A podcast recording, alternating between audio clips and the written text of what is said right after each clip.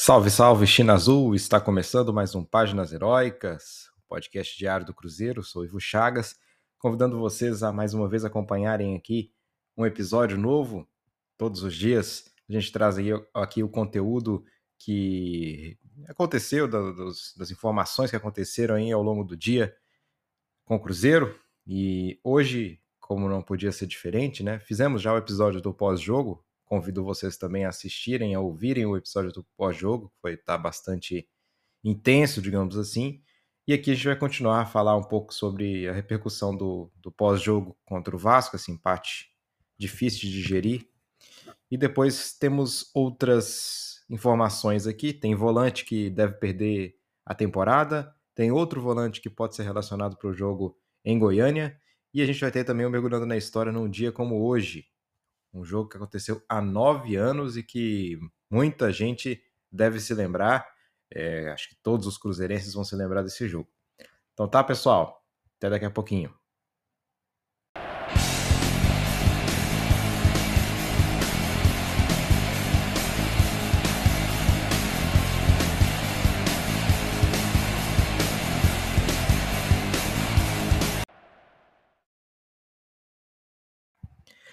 Então vamos lá, pessoal. Continuando a falar aqui da repercussão do pós-jogo, né?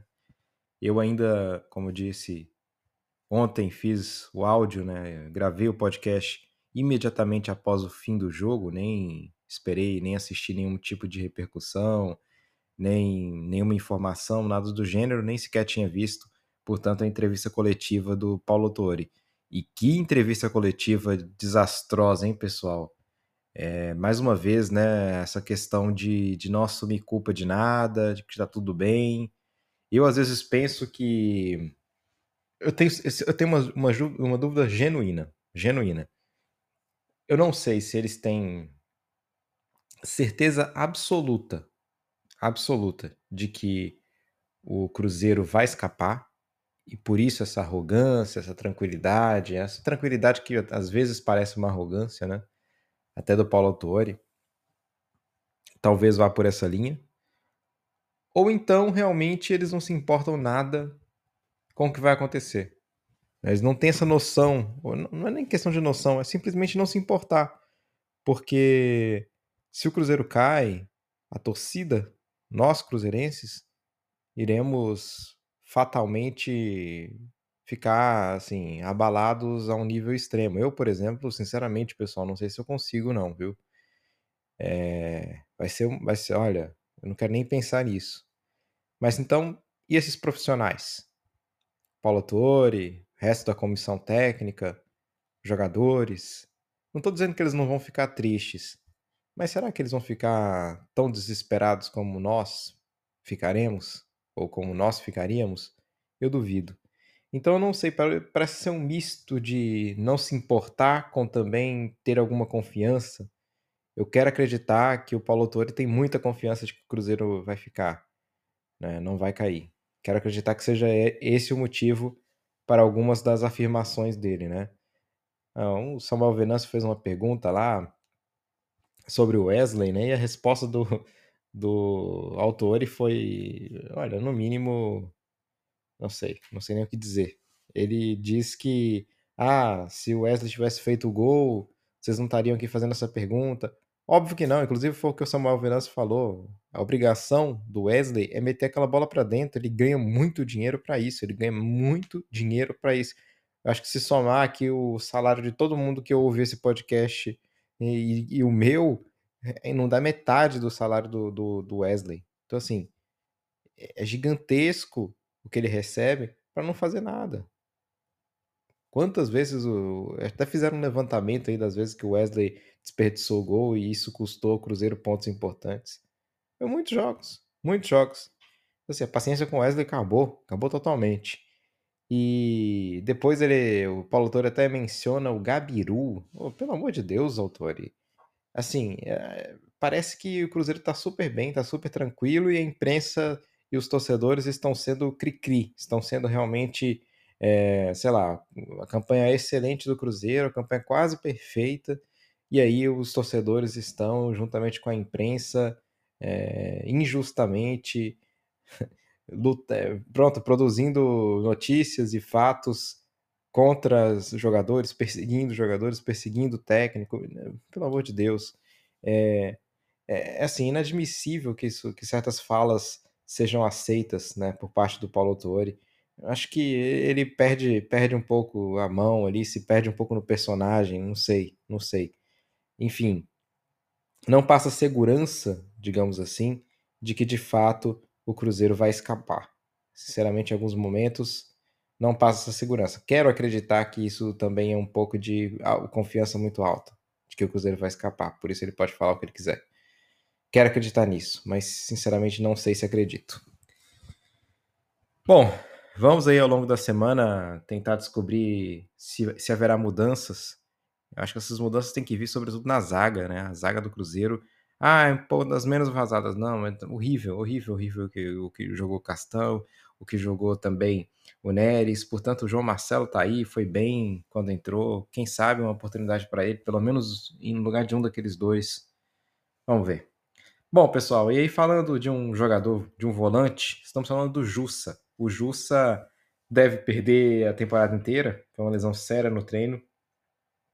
O que é uma notícia que eu considero ruim, não só para um jogador se machucar, mas também porque o Cruzeiro estava precisando é, de volante. O Cruzeiro não tem primeiro volante nesse momento, com o Jussa machucado. Não tem um, um volante de contenção, um volante clássico daqueles ali, de, de, de recuperação de bola, enfim, não tem.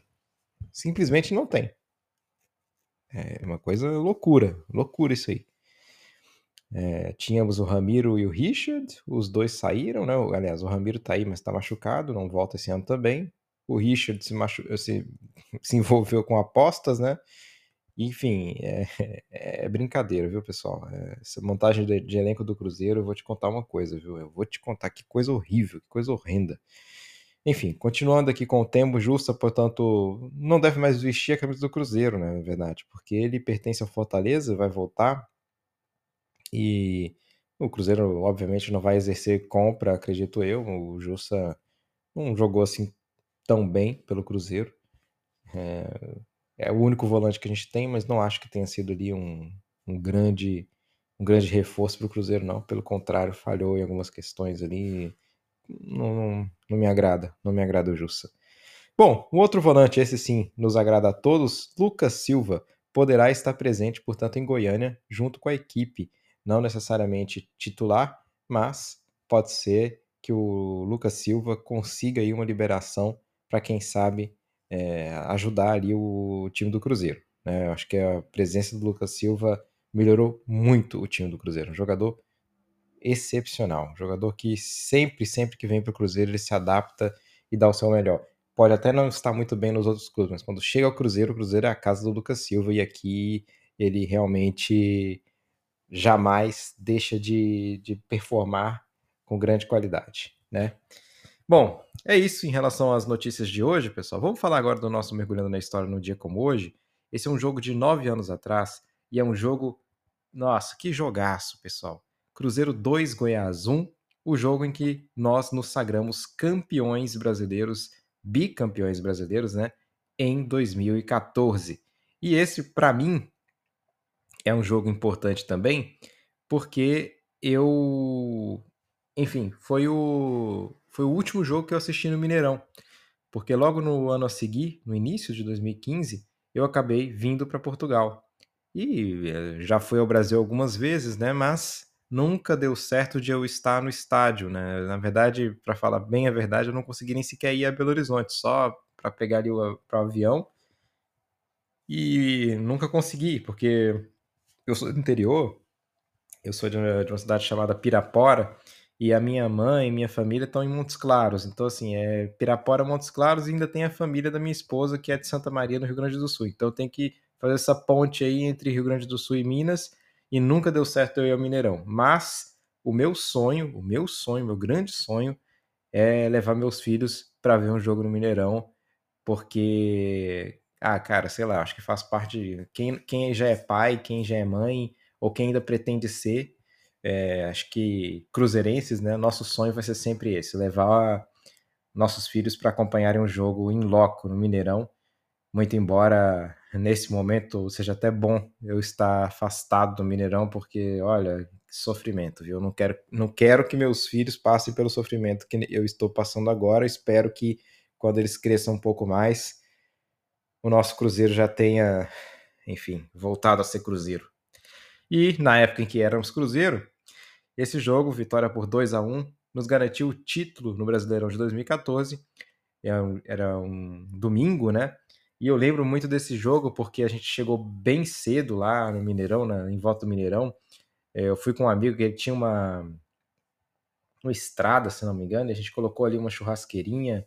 Não, a gente não foi a estrada, não, mas eu sei que a gente levou uma churrasqueirinha, fizemos um churrasco ali de carne de sol, coisa maravilhosa. Aí depois começou a chover, do nada brotou uma bola, o pessoal todo jogando bola antes do jogo e bebendo, bebendo, bebendo. Eu sei que eu só sei de uma coisa né, naquele jogo, eu tava completamente bêbado. Eu, eu só sei de uma coisa, eu, acordei com o gol do Goiás. Aí quando o Goiás fez o gol, eu meio que acordei assim, e aí eu lembro de tudo. Mas até o gol do Goiás, que eu acho que foi ali logo no início do jogo, eu tava pescando ali, não, não, não lembrava de nada assim do que tinha acontecido. Aí o Goiás faz o gol, e depois o Cruzeiro, gol, gol do Goiás marcado pelo Samuel, e o Cruzeiro consegue a virada com o gol do Everton, aliás, do Ricardo Goulart. É... Não, não, né? O Ricardo Goulart marcou primeiro. O Cruzeiro faz o gol e o Goiás empata. Foi isso. O Cruzeiro faz o gol e o Goiás empata e depois vira, o Cruzeiro vira com Everton Ribeiro. Eu acordei com o gol do, do, do, do Goulart. Eu tava assistindo o jogo, tava de olho aberto. Mas eu acordei que eu digo assim, para mim tava assim, uma coisa embaçada. o, o gol do Ricardo Goulart, acho que eu gritei tanto que aí eu acordei e, e passou todo qualquer efeito de bebedeira. Enfim, pessoal.